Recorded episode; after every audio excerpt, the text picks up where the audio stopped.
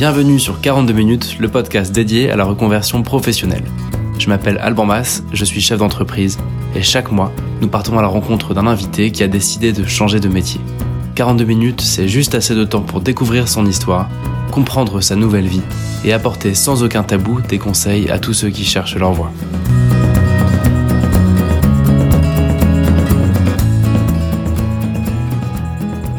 Salut à tous, je suis heureux de vous retrouver pour un nouvel épisode. Vous êtes de plus en plus nombreux à écouter le podcast, merci pour votre fidélité.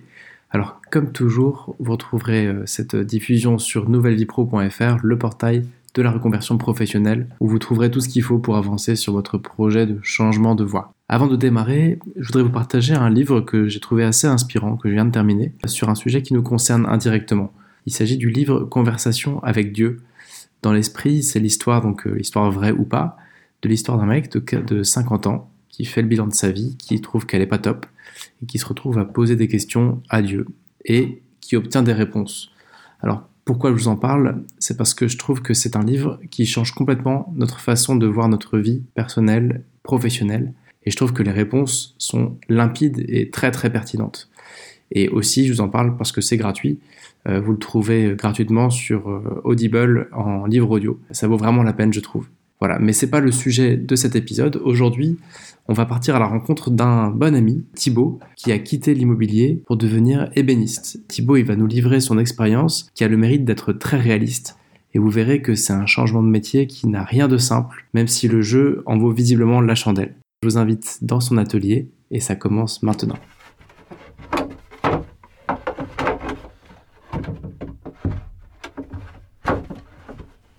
Salut Thibaut. Salut Alban. Bah écoute, on va commencer direct avec euh, la fameuse question de qu'est-ce que tu faisais avant d'être ébéniste ? Je suis passé euh, par une école de commerce. Je suis spécialisé dans l'immobilier d'entreprise.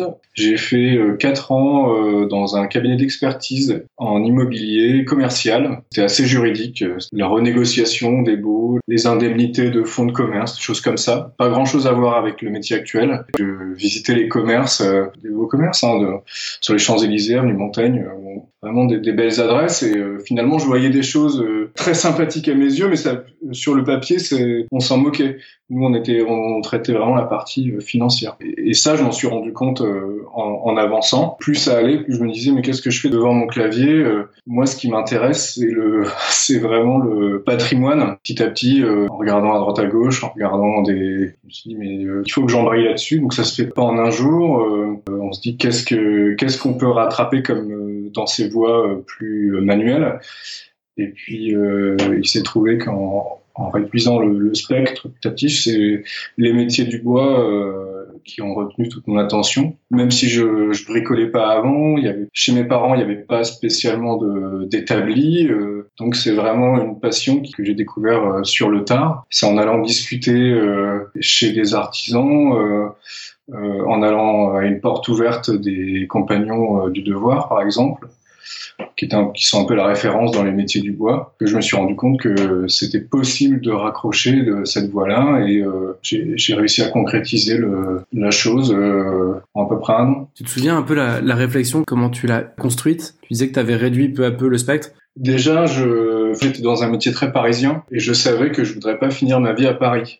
Alors j'aurais pu très bien euh, faire quelque chose dans l'immobilier en dehors de Paris, mais euh, je me suis dit quitte à changer de voie, je, je, je vais vraiment changer, vraiment vraiment. Donc du coup ça c'était déjà un critère important pour moi. Je savais que ça serait progressif. Bon finalement aujourd'hui je suis à Arras hein, parce que j'ai euh, justement trouvé un employeur qui se trouve à Arras.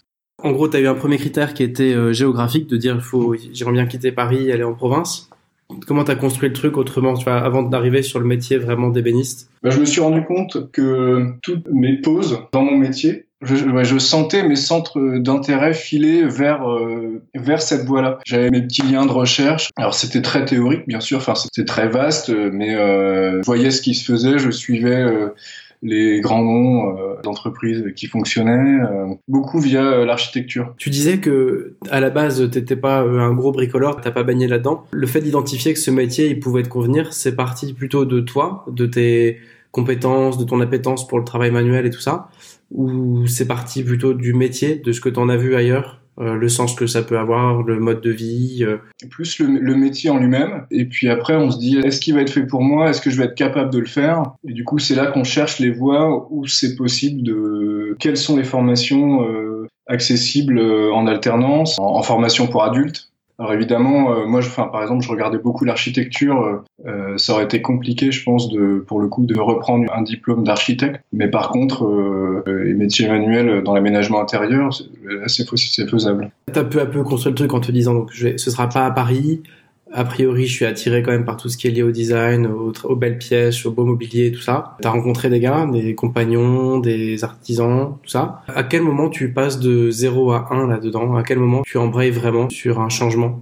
Pour l'aspect, euh, l'aspect financier, si jamais je reprends des études, on, on regarde le, le D I F, on regarde si on y a accès. En l'occurrence, moi, j'ai, j'ai, j'y avais pas accès. Je pense que je, j'avais pas travaillé suffisamment longtemps ou j'avais t- trop, trop d'études par rapport à d'autres qui avaient souscrit. Maintenant, maintenant que je commence à creuser un peu plus, les dossiers D I F, c'est vraiment à la tête du client. Et puis moi, euh, c'était plutôt à l'automne, il me semble. Et il y a une histoire de délai où si on les appelle en début d'année, ils ont, toutes les, ils ont tous les budgets, donc euh, ils vont dire oui à tout.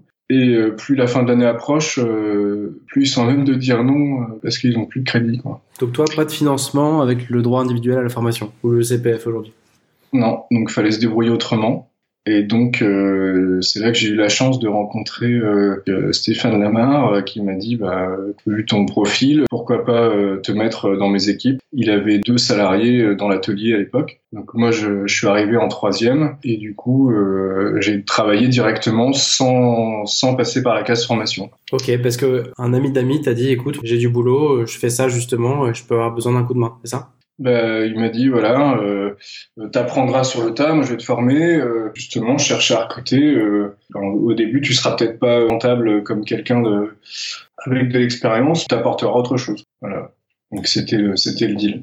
J'ai fait six mois chez lui euh, à plein temps. Et en septembre, j'ai quand même embrayé sur une formation d'ébéniste euh, en alternance dans un lycée des métiers d'art à Saint-Quentin dans l'Aisne. Donc c'était un rythme une semaine par mois euh, en alternance euh, scolaire, entre guillemets, et trois semaines dans l'entreprise. Est-ce que tu et penses donc, que c'est, c'est quelque chose que d'autres peuvent avoir aussi, ou c'est un, un énorme coup de bol? Non, non, je pense que c'est, c'est nettement faisable. Après, ça sera pas la première entreprise venue. Il faudra se prendre des claques, mais il euh, faut apporter euh, un profil intéressant. Euh. Enfin, faut pas se vendre euh, comme euh, répondant à, à un poste précis, mais euh, faut se vendre avec ses compétences autres pour élargir un peu le, les compétences, euh, ouvrir justement des gens qui ont, fait, qui ont vu autre chose. Donc toi, si on refait le film, il y a eu le temps de te décider, il y a le temps de démarrer avec cette entreprise, cette P M E dans le Nord qui t'a formé, puis le temps après de se lancer à ton compte. Est-ce que tu peux nous refaire un peu le film, la prise de décision, comment t'as décidé de le faire, pourquoi ça a pris longtemps ou pas longtemps, sur ces trois étapes-là? Au départ, euh, tout dépend de l'entreprise dans laquelle vous travaillez. Euh, quand, enfin, quand je l'ai vraiment annoncé à mon employeur en lui disant que ça m'intéressait, quelque part, c'est se mettre au placard. J'avais pas encore trouvé de solution euh, alternative. Je lui avais dit, bah écoute, euh, euh, Hugues, à l'époque, euh, je, je t'annonce que je resterai pas éternellement parce que ce qui m'intéresse plus, c'est de faire des métiers manuels. Et ça, c'est risqué de le faire parce que c'est bien vu, je, je faisais mon métier correctement et, et ça voulait dire que j'allais avoir des, des dossiers moins intéressants, même si jamais euh, j'avais pas encore de perspective sur la suite. Enfin, l'annoncer, c'était euh, quelque part, c'était un point de non-retour. Ouais, en fait, ton vrai point de départ, c'est le jour où t'as dit à ton boss, je vais faire autre chose un jour. Voilà. Parce que là, euh, on perd une confiance. Ouais, il arrête d'investir sur toi, forcément. Forcément. Parce qu'il dit, lui, euh, va partir. Mais en même temps, moi, par transparence, euh, je me devais de lui, de lui dire pour euh, que lui il puisse euh, prévoir la suite et puis que ça puisse se faire en, en bon terme. Et puis, en plus, euh, moi, je voulais euh, euh, négocier une rupture conventionnelle pour justement euh, pouvoir éventuellement avoir le chômage et tout ça, donc il fallait que ça se passe bien, quoi. Finalement, j'ai pas fait de rupture conventionnelle avec lui, puisque j'ai été euh, salarié directement derrière, donc euh, je suis pas passé par le chômage. Euh. Entre le jour où t'as dit à ton boss, euh, je voilà, je me mets au placard, je pense que pour moi c'est fini l'immobilier, et le jour où t'as signé dans cette P M E pour pour être formé et devenir ébéniste, il y a eu combien de temps à peu près? Je peux dire de bêtises, à peu près six mois.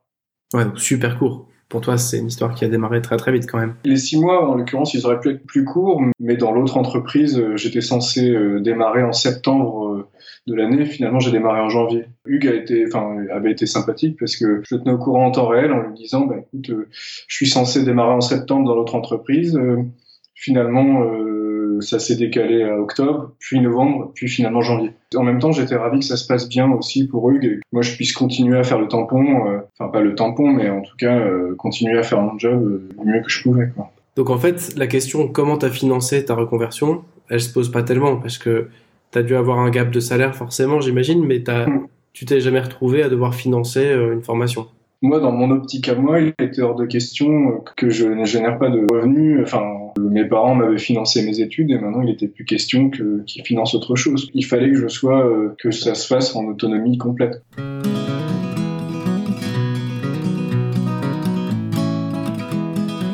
Après, on attaque la deuxième partie de formation. Voilà, justement, la, l'arrivée dans l'atelier, c'était assez folklorique parce que les deux autres qui travaillaient avec moi, ils me voyaient un peu comme l'usurpateur, celui qui n'avait jamais travaillé et qui d'un seul coup allait tout révolutionner. Et donc, il a fallu faire, il a fallu que je fasse ma place, naturellement. C'est une école d'humilité parce que là, on démarre tout à zéro, euh, on ne peut pas mentir. Euh, On est face à, on est face à des gens qui, qui ont des gestes précis, efficaces, euh, qui ont une, une vision de leur métier. C'est pour ça que je me suis mis à ma place et c'est là que ça a pris du temps. Ça, ça a pris plus de temps. Je pensais pas forcément euh, rester euh, aussi, aussi longtemps, mais, euh, mais finalement, c'était nécessaire parce que c'est, ça s'apprend pas euh, en six mois. Et, euh, et même le passage par le, le lycée des métiers d'art, c'était intéressant, mais... Euh, mais on apprend plus en entreprise parce qu'on est sur des cas euh, très concrets avec un client en face. En école, euh, on n'a pas vraiment la réalité du terrain. On apprend des techniques euh, un peu désuètes par rapport à la réalité économique, plus forcément utilisées en entreprise euh, parce que ça prend trop de temps, c'est, c'est plus les attentes du client. Euh. C'est une période qui a duré combien de temps ? Ça a duré euh, six ans. Et tu penses que quelqu'un qui nous écoute et qui euh, est déjà un bon bricoleur, et tous ses potes lui disent « Ah là là, mais tu bricoles super bien, à chaque fois tu fais des super trucs », il peut se passer de cette longue période en fait d'acclimatation et de montée un peu en compétences manuelles. Il y a bricolage et puis il y a euh, professionnalisme. Tout dépend ce qu'on bricolait avant et la destination professionnelle euh, qu'on, qu'on va choisir. Mais euh, ouais, il y aura forcément une réadaptation. Puis après, ce qui est intéressant, c'est de aussi. Enfin, moi, c'était une menuiserie généraliste.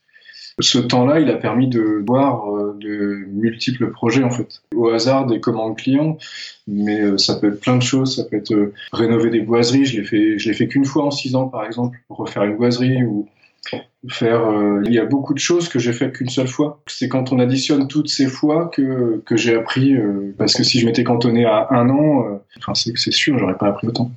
Difficile de résumer. Si le bricoleur est capable d'être un bon pro en claquant des doigts, c'est pas gagné. Et en plus, dans ton cas, tu n'étais même pas bricoleur avant.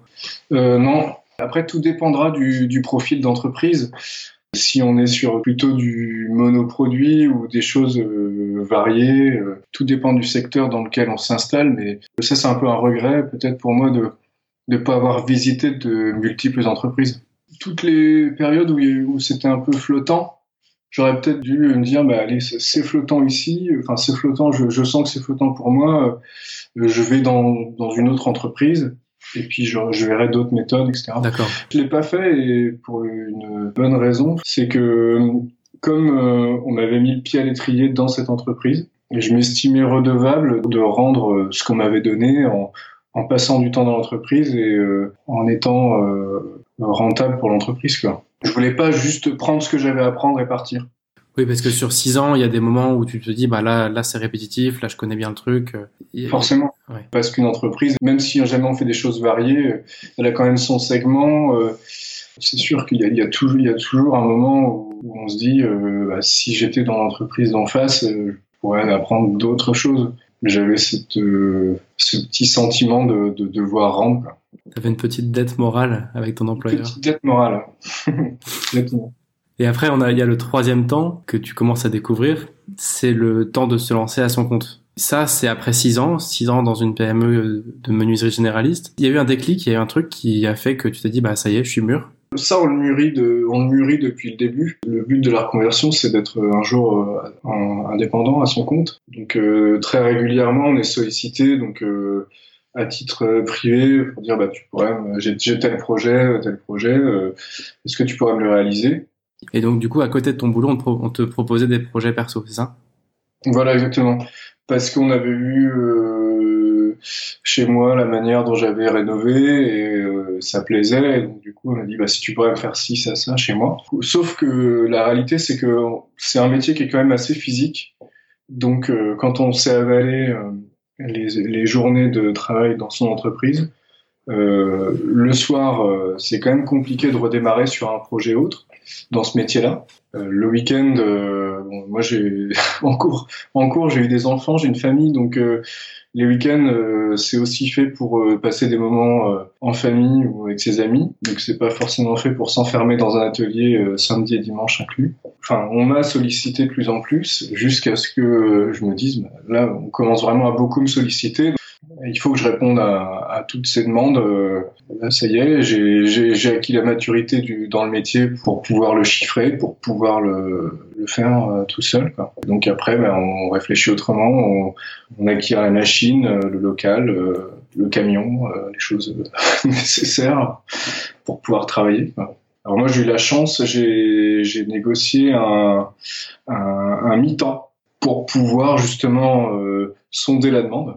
Donc ça, ça, ça, c'est pas faisable dans toutes les entreprises, mais en tout cas, si, si vous voulez le faire, je le recommande. Donc, euh, et Stéphane m'a généreusement dit, d'ailleurs, euh, pour un mi-temps, euh, n'investis pas dans des machines, euh, je te propose de, de pouvoir utiliser les miennes. Donc ça, c'était vraiment très sympathique de sa part. Dans les faits, c'était un peu plus compliqué parce que bon, c'est, c'est pas évident. Donc, finalement, quand on n'est pas chez soi, euh, c'est pas si évident que ça. Mais en tout cas, euh, en tout cas, ça m'a permis quand même de, de faire quelques projets euh, pour lesquels, enfin, sans lesquels j'aurais, j'aurais, j'aurais pas pu répondre parce que j'avais pas les machines. Voilà. Et donc le mi-temps, ça a duré euh, neuf mois. Et puis, il y a un moment où tu as la demande qui devient trop importante, et là, tu te dis, je suis mûr, c'est, c'est bon, quoi. Voilà. Et puis, le moment où euh, j'ai la demande, mais je, je ne peux plus utiliser ces machines-là, il faut que je fasse autrement. Et en l'occurrence, moi, j'avais pas de, enfin, dans, dans le secteur où je suis installé, j'avais pas d'atelier partagé pour profiter de machines industrielles. Donc, euh, la, la seule solution, c'était de, de, de se lancer, quoi. Enfin, la, c'était parti.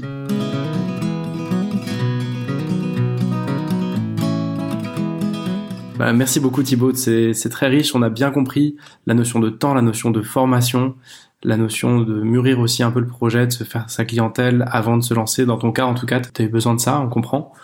Si tu pouvais juste nous rappeler la différence entre un ébéniste et un menuisier, parce que toi, tu es en plein dans les deux à la fois. Ouais, séparation un peu historique. L'ébéniste, c'est assez rattaché aux au meubles anciens, finalement, euh, avec euh, la notion de plaquage. Pour travailler des essences rares euh, avec des épaisseurs fines, vraiment travailler sur une, une fourchette assez très très luxe. C'est, c'est un métier qui tend un peu à disparaître quand même. C'est des gens qui, c'est, en dehors de la création, qui faisaient beaucoup de restauration aussi, restauration de meubles. Euh, sauf que, on va pas se mentir, euh, tous ces vieux meubles, euh, ils avaient une certaine valeur euh, il y a pas si longtemps que ça. Et aujourd'hui, cette valeur, euh, elle, elle tend à disparaître. Euh, enfin, non. Je sais pas si vous avez dans votre entourage des héritages, mais euh, les meubles des grands-parents, euh, plus personne n'en veut aujourd'hui parce que les gens n'ont plus de place, parce qu'ils vivent dans des petits espaces. Et donc euh, le métier d'ébéniste, euh, purement et simplement, euh, en, en travaillant autour de commodes et de, de meubles euh, anciens, euh, bon, il a changé. Il est plus aujourd'hui, euh, il correspond plus aux au designers en fait. Ça va être les gens qui vont toujours faire des, des meubles euh, haut de gamme, mais plus uniquement en bois. En fait, ils vont mélanger les matières. Les gens qui vont euh, travailler euh, dans des villas de luxe, euh, dans les pays du Moyen-Orient, ou qui vont euh, travailler sur des yachts. Donc c'est vraiment une, une niche. Alors que la menuiserie, euh, c'est euh, un peu la menuiserie pure, c'est, c'est un peu du second œuvre, c'est euh, de la pose de fenêtre, de la pose de bâtis de porte, de, de cloisons, choses comme ça. Et, et quand on se positionne entre les, entre les deux, euh, on fait des aménagements intérieurs. Donc du coup, on, on fait du, des rangements sur mesure, on fait euh, des banquettes. On est sur les deux tableaux. avec des matériaux euh, plus communs que de la pure ébénisterie. D'accord. Voilà. Est-ce que j'ai été clair ? Je pense, moi, ce que, ce que j'en comprends, c'est que historiquement, c'était des vieux meubles. Maintenant, c'est plus trop vrai. Ça va être, tu peux faire une différence entre les designers et les aménageurs, en quelque sorte. Voilà. On peut aussi faire la différence entre ceux qui font des aménagements et ceux qui font des objets. Quand je me suis lancé, je pensais euh, être plus dans l'objet et je me suis rendu compte que économiquement, c'était c'était difficilement viable parce qu'il y a une concurrence énorme. Que, alors qu'en aménagement, euh, on peut plus facilement faire sa place euh, comme un artisan euh, qui qui va travailler chez les gens, qui va passer euh, une semaine parce que euh, qui va faire les choses très bien, parce que les gens euh, ne savent pas le faire ou n'ont pas le temps tout simplement, et puis ils veulent des choses optimales euh, qu'ils trouveront pas euh, dans le commerce. Tu me parlais un peu en, en off avant qu'on démarre l'interview de de ce que tu avais fait en objet avec euh, des problèmes de de série en fait, de, de pricing et des problèmes de de copie aussi. Ouais, en l'occurrence, je me suis amusé à faire des des lampes euh, avec la silhouette euh, lampe en bois avec la silhouette monsieur et madame, euh, c'était très mignon et euh, je me suis bien amusé à faire ça, sauf que bah, ça prenait vite euh, pas mal de temps, il euh, y avait du collage, il y avait du vernis, il y avait euh, du temps à passer pour la quincaillerie euh, par rapport à, à, à, à l'éclairage, enfin, tout, quand on additionnait tout ça euh, on passait vite euh, plus d'une heure par objet. Plus, donc, fallait rajouter les matériaux et on arrivait à, on arrivait à un objet qui devait être vendu euh, un peu plus de cent euros, cent, cent dix, cent vingt euros. Et j'ai quand même essayé de faire le tour de de, de, de revendeurs d'objets comme ça et euh, je me suis rendu compte que quand ils appliquaient leur marge, euh, c'était un objet qui devait être vendu deux cent cinquante euros, sachant que idéal, idéalement ça devait être vendu le, par paire, donc le monsieur et la madame avaient un budget de cinq cents euros pour deux lampes, et on se rend vite compte que c'est euh, qu'il n'y a pas grand monde qui est prêt à mettre ça. Est-ce que donc c'est là qu'on réfléchit autrement euh, Est-ce que t'as, est-ce que t'as un peu le syndrome euh, comme quand on comme les, quand on lance une boîte de euh, tout le monde te dit que c'est trop cool et qu'il en veut une, puis au moment où faut passer euh, sa commande, il n'y a plus grand monde parce qu'en fait c'est c'est juste trop cher le truc. Ça effectivement euh, au début de la reconversion. J'étais vraiment porté par ça, et c'était le début de la, un peu de la mode de la reconversion. Tout le monde trouvait ça trop bien, et ça m'a, ça m'a vraiment porté, et bah, tant mieux, mais après, euh, un petit peu à tort, parce que j'étais, j'étais un petit peu sur mon nuage, et finalement, le, c'est le, le temps passé dans l'entreprise qui m'a fait euh, redescendre sur terre, et qui m'a fait découvrir les réalités du métier. Et, euh, et d'ailleurs, euh, il y avait, je sentais vraiment de la part de, de la part de mes amis, euh, une attente, euh, alors c'est quoi ton dernier objet, qu'est-ce que tu as fait comme beau projet ? Et euh, la réalité, c'est que j'avais pas forcément quelque chose à présenter en face, parce que même si je, même si j'apprenais, dans l'entreprise où j'étais, on faisait les choses très bien, mais c'était pas des choses cool ou dignes d'être mises dans les magazines, donc euh, il y avait presque une déception en face de se dire ouais. Mince, il se reconvertit, mais, mais c'est pas si cool, quoi.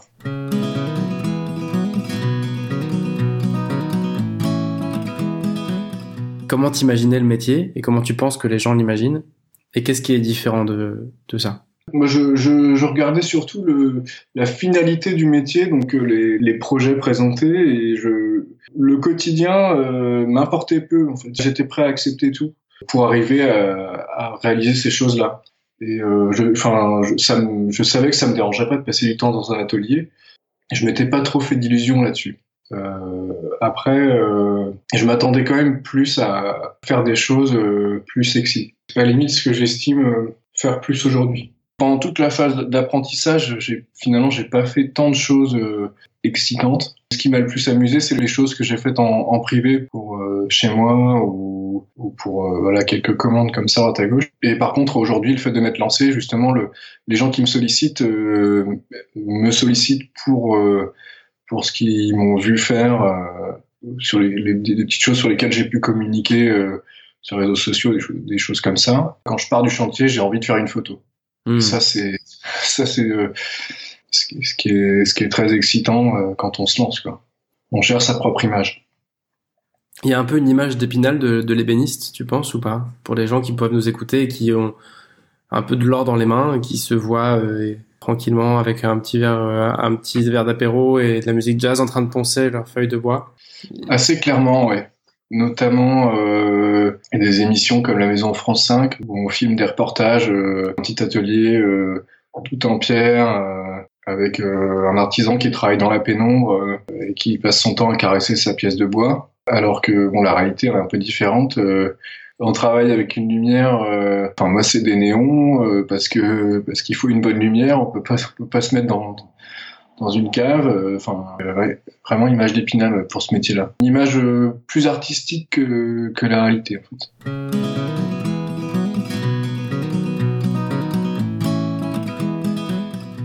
Moi j'ai un peu la vision de l'ébéniste comme un métier passion avec lequel c'est difficile de vivre, de faire ça un salaire et vivre correctement. C'est possible, c'est compliqué, c'est euh, facile. Disons que je, je sais très bien que je ferai pas fortune dans ce métier-là. C'est pas le but. Après, euh, on peut quand même gagner sa vie correct, très, très correctement.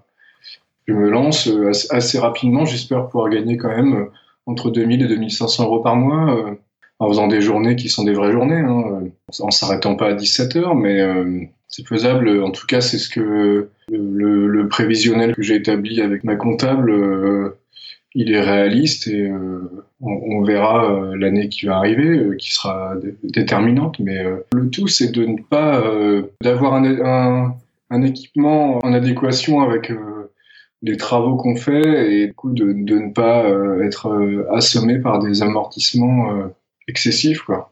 Concrètement, pour parler de mon atelier, euh, j'ai acheté donc un Une machine qu'on appelle un combiné, c'est, c'est un basique de la menuiserie. Ça découpe, ça rabote, ça dégauchit, ça, ça toupille. Mais c'est pas euh, une commande numérique euh, à quatre-vingt mille euros euh, qui serait pas adaptée parce que je veux pas, euh, je veux pas faire de la série, je veux pas euh, aller démarcher les enseignes pour me lancer sur des marchés comme ça. Ma vision de l'artisanat, c'est de travailler euh, sur des, des chantiers euh, à taille humaine. Euh, en, en l'occurrence, beaucoup chez les particuliers en ce moment. Après, on verra, le, ça, ça évoluera naturellement. Chacun euh, euh, a son, son, son ambition propre.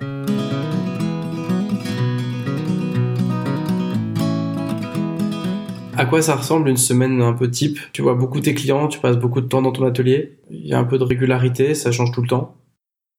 C'est assez changeant. Euh, pour ma part, c'est à peu près... Euh, moitié euh, dans mon atelier, de minimiser le temps chez les clients euh, pour faire le minimum de poussière chez eux, préparer en amont et puis n'avoir plus de, que, du, que du montage à faire entre guillemets. Mais ça, euh, on s'adapte en fonction. Si jamais, je, si jamais c'est sur place, euh, je, peux, je peux facilement faire des allers-retours sans perdre trop de temps. Si jamais c'est à une heure de route, évidemment, euh, je limite les allers-retours et du coup, je passe plus de temps chez le client. Euh, on s'adapte.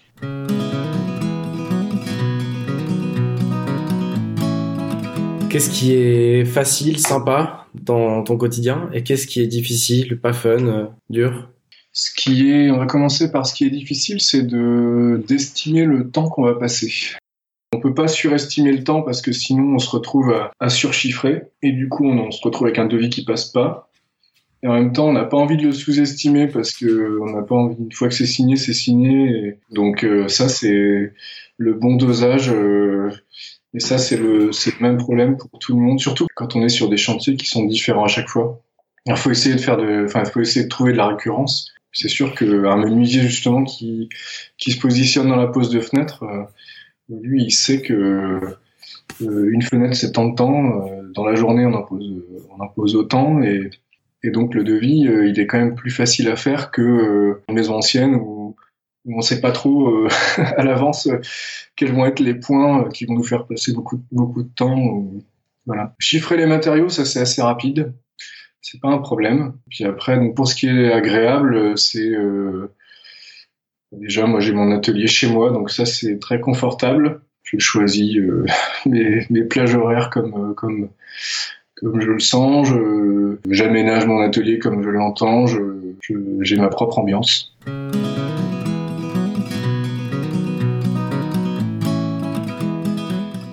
J'aime pas trop mettre les gens dans des cases, mais est-ce qu'il y a un profil particulièrement adapté pour ce métier ? un tempérament qui va bien avec euh, ce que tu connais de ce métier. Il faut accepter une, souple, une certaine souplesse, c'est évident, parce qu'il y a beaucoup d'aléas à gérer, euh, un petit peu de stress parce qu'on ne reçoit pas les matériaux à temps, parce que euh, le client change d'avis, plein d'aléas comme ça.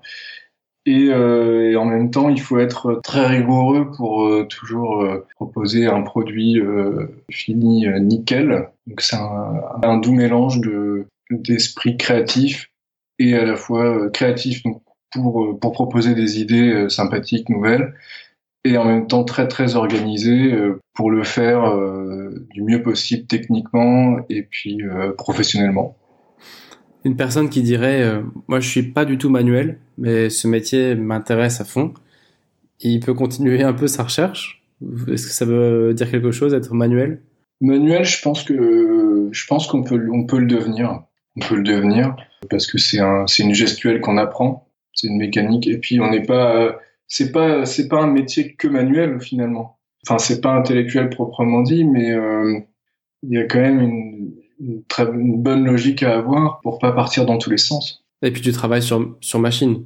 Tu travailles sur machine, tu travailles sur ordinateur. Moi, je, je m'amuse, enfin, je, je m'amuse.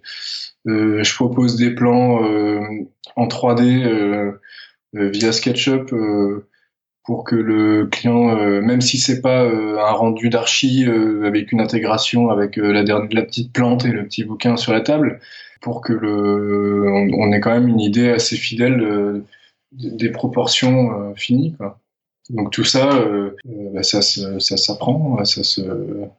Pour mon cas personnel, le manuel, je ne l'étais pas et je le suis devenu. Après, il faut avoir, un, il faut être prêt à, à sacrifier un petit peu son dos dans ce métier. On prend note.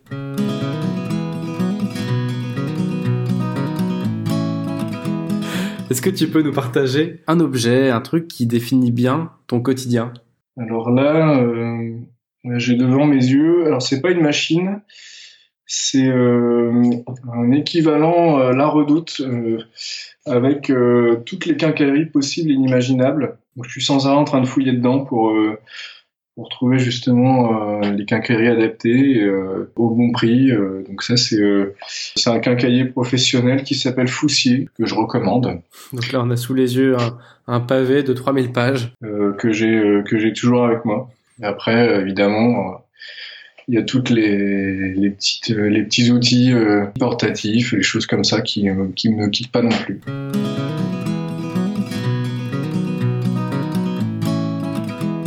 La petite question de la fin, c'est dans ce podcast, on essaye de faire un défi à la fin de chaque interview. Pour quelqu'un qui aimerait devenir ébéniste, qui n'est pas prêt à se lancer, mais qui est prêt à faire un pas dans son projet. Toi, je crois que tu lui as concocté un défi qui était un peu couillu. Alors, explique-nous ce que tu proposes. Bah, si, euh, si ce que tu veux faire, c'est des objets un peu design, et si tu veux en vivre, je te suggère de, de le concevoir, de voir un petit peu le temps que tu mets à le faire, euh, en te disant que... Euh, ton heure, euh, ton heure travaillée, euh, tu dois la vendre euh, entre euh, t- autour de quarante, cinquante euros. Voilà, donc tu chiffres, euh, tu chiffres ton objet, et puis euh, tu te présentes euh, dans, chez, chez les revendeurs euh, d'objets euh, qui ressembleront un petit peu aux tiens, qui sont dans la même, euh, dans la même trempe. Puis tu regardes si c'est vendable, ou sans, enfin sans même, sans même aller ouvrir des portes. D'ailleurs, euh, en regardant dans le commerce ou sur Internet. Euh, Regarder euh, quel budget ça se vend, puis euh, se confronter au client, puis euh, comme ça, euh, euh, ça te permettra de voir si jamais, euh, si jamais il y a vraiment, il y a vraiment une demande derrière, parce qu'il y a, un, il y a une différence entre euh, entre euh, mon objet il est cool et euh, mon objet euh, il, il a une place sur le marché. C'est, c'est pas évident, ça veut dire que si par exemple tu nous écoutes et que tu fais un objet qui te prend cinq heures, il faudra le vendre deux cent cinquante euros en vente directe et encore plus en vente par un revendeur.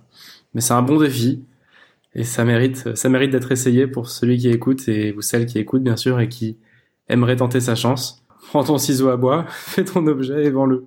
Voilà. D'ailleurs, je, je veux bien le voir l'objet. Alors pour, pour partager, c'est, c'est ton, ton site internet, Thibaut, pour te retrouver.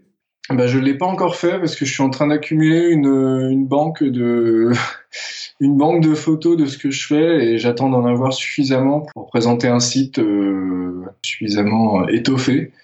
Enfin, ça ne serait tardé, mais pour l'instant, j'en ai pas besoin parce qu'on me sollicite sans que je n'aie ce site. Eh ben, si vous voulez rentrer en contact avec Thibaut, vous me contactez directement sur le, le groupe Facebook de quarante-deux minutes ou dans les commentaires de... de ce podcast et puis je ferai la mise en contact. Merci Thibaut, c'était passionnant et euh, bah écoute, bonne continuation, on va on va suivre tes tes créations dans les les mois qui viennent et euh, merci encore, à bientôt. Salut Alban, à bientôt. C'est déjà la fin de cet épisode, j'espère que ça a pu vous inspirer, j'espère que ça vous a plu. Je vous donne rendez-vous dans quinze jours avec une nouvelle interview. D'ici là, vous pouvez rejoindre le groupe Facebook, vous vous abonner, partager, laisser un avis sur ce podcast. Moi je vous dis à bientôt et éclatez-vous dans vos jobs.